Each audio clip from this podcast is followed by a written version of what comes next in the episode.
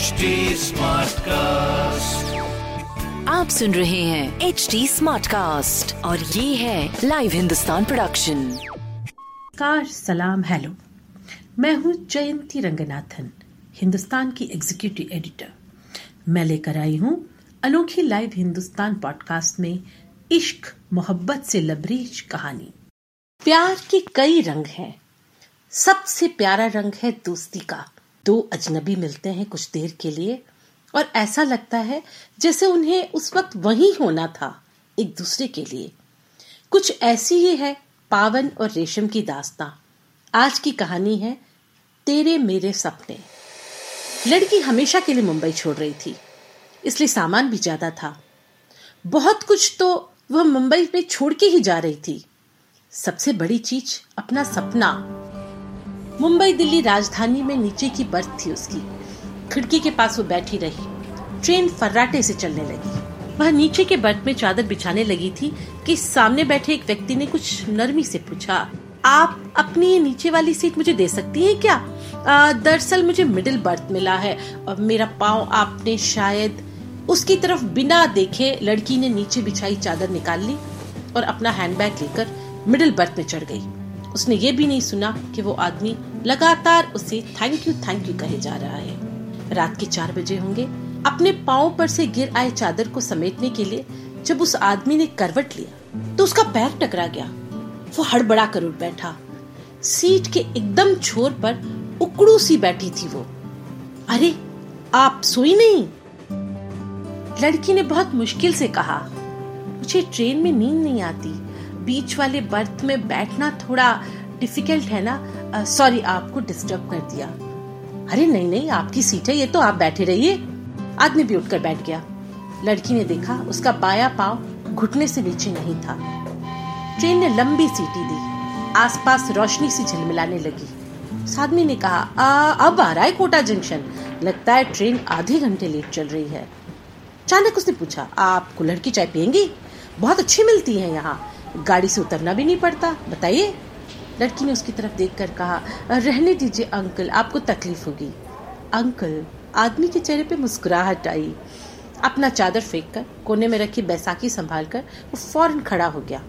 दरवाजे तक उसके पीछे पीछे लड़की भी गई। स्टेशन पर कंपार्टमेंट के ठीक सामने ठेले पर कुल्हड़ की गर्मा गर्म चाय बिक रही थी। आदमी ने दो कुल्हड़ चाय खरीद लिए। एक लड़की को पकड़ाया और दूसरा खुद ले लिया। एक घूंट लिया ही था कि ट्रेन चल पड़ी। ट्रेन का दरवाज़ा बंद। दोनों वहीं खड़े होकर चाय की चुस्कियाँ लेने लगे। लड़की मुस्कुराकर बोली थैंक यू बहुत अच्छी चाय है। हम्म वो तो है। मैंने दिल्ली से मुंबई आते समय भी यहाँ चाय पी थी। दोनों चुप हो गए। आदमी ने चाय का बड़ा घूंट लेते हुए पूछा, तुम्हें ट्रेन में कभी नींद नहीं आती? लड़की चुप रही, क्या तुमने कभी प्लेन में सफ़र किया? हम्म हाँ। पता है ट्रेन और प्लेन के मुसाफिरों में क्या फ़र्क होता है? प्लेन में हम सब बहुत सेल्फ सेंटर्ड होते हैं। पता नहीं ट्रेन में क्या जादू है। हमें लगता है कि साथ चलने वाले मुसाफिर हमारी जर्नी का एक हिस्सा है।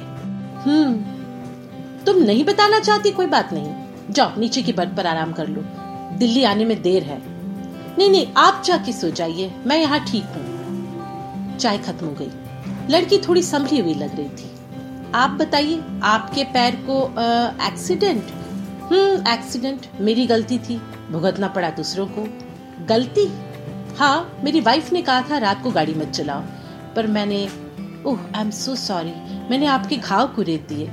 नहीं, ऐसा कुछ नहीं है। बोलने या कह देने से सच खत्म तो नहीं हो जाता ना? ऐसा भी नहीं है कि मैंने जीना छोड़ दिया।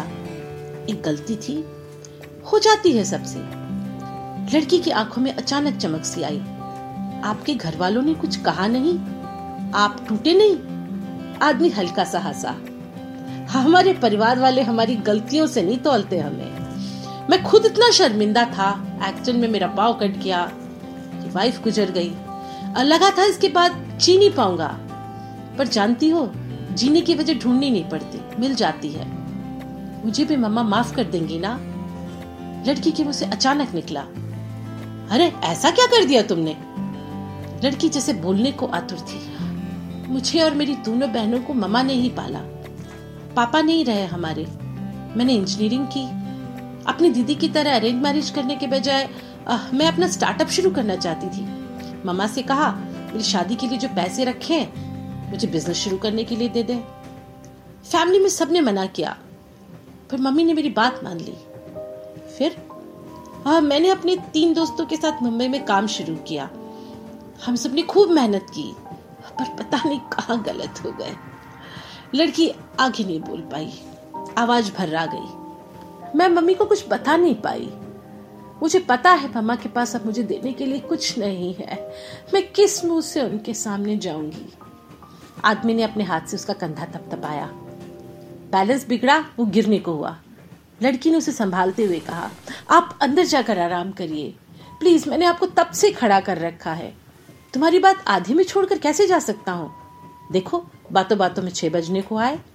लड़की ने धीरे से कहा हाँ ज़िंदगी की अच्छी बात तो यही है कि समय नहीं ठहरता। आदमी के चेहरे पर अजीब से भाव आए। क्या हुआ? कुछ गलत कहा मैंने?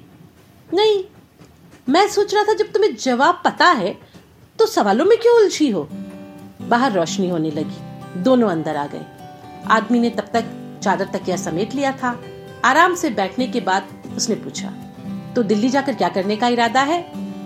लड़की ने सिर हिलाते हुए कहा आज से पहले सोचा नहीं पर कुछ सोचूँगी अब। मेरे कॉलेज की एक लेक्चरर आजकल घर के पास कोचिंग सेंटर चलाती हैं।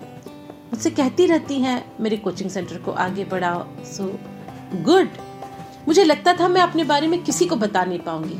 सब क्या कहेंगे? लूजर पर आपसे बात करने के बाद बहुत हल्का महसूस कर रही हूँ। हम्म, मैंने कहा था ना हम कई बार अजनबियों से खुलकर बात कर लेते हैं। बताए क्यों? हमें ना कुछ पाने का डर होता है ना खोने का। हम्म सही बात है। पर मैं तुम्हारी गलतफहमी दूर करना चाहता हूँ। जी जी बताइए। हाँ, तुमने मुझे अंकल कहा ना। दरअसल मेरी उम्र ज़्यादा नहीं है। मैं उनतीस साल का हूँ। एक्सीडेंट और दूसरी वजहों से बाल हाँ, थोड़े जल्दी सफ़ेद हो गए। ना ना गिल्टी फील मत करो। मैं किसी की गलतफहमी दूर नहीं करता। पर सोचा तुम्हें बता दूँ। हाँ लड़की मुस्कुराती बोली सॉरी रियली सॉरी पर एक बात कहूँ, आपको अंकल कहा, इसलिए दिल खोलकर बात कर पाई। आपको बुरा तो नहीं लगा? नो नो नो बिल्कुल नहीं। पर मैं नहीं चाहता कि आने वाले दिनों में तुम मुझे एक अंकल की तरह याद रखो. ट्रेन नई दिल्ली स्टेशन पहुँच गई। लड़की पूरी तरह तैयार थी स्टेशन पर अपनी माँ और बहन से मिलने। उनके गले लगने, उनसे हंस कर कहने कि, देखो, लौट के बुद्धू घर को आई। उसने खिड़की से झाँक कर देखा अंकल उतर चुके थे। उसकी तरफ़ देखकर हाथ हिलाया और अपनी बैसाखी ठकठकाते हुए आगे बढ़ गए।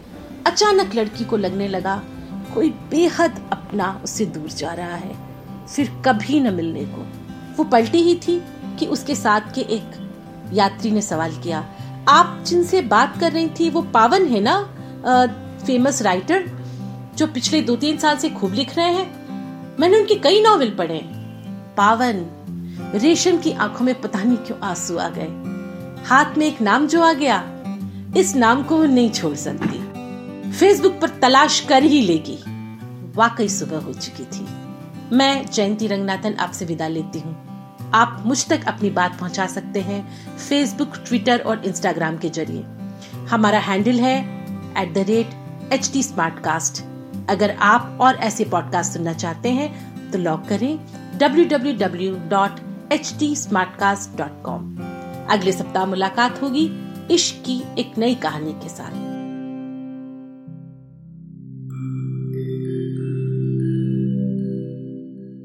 Hi, I'm HT Smartcast, and I hope you're safe and well. The next episode is about to begin. But just a small message of solidarity before that. In difficult times like these, living in isolation isn't going to be easy. But what if working from home, our own comfort zones, helps us discover new ways of being? What if this calm, this rest, it helps us listen to ourselves and the people around us more deeply? While that happens, you can find me at htsmartcast.com, connecting you to the world of comedy, culture, motivation news you know, just in case you need some smart company. Thanks for listening. Take care. आप सुन रहे हैं H D smart cast और ये था live Hindustan production smart cast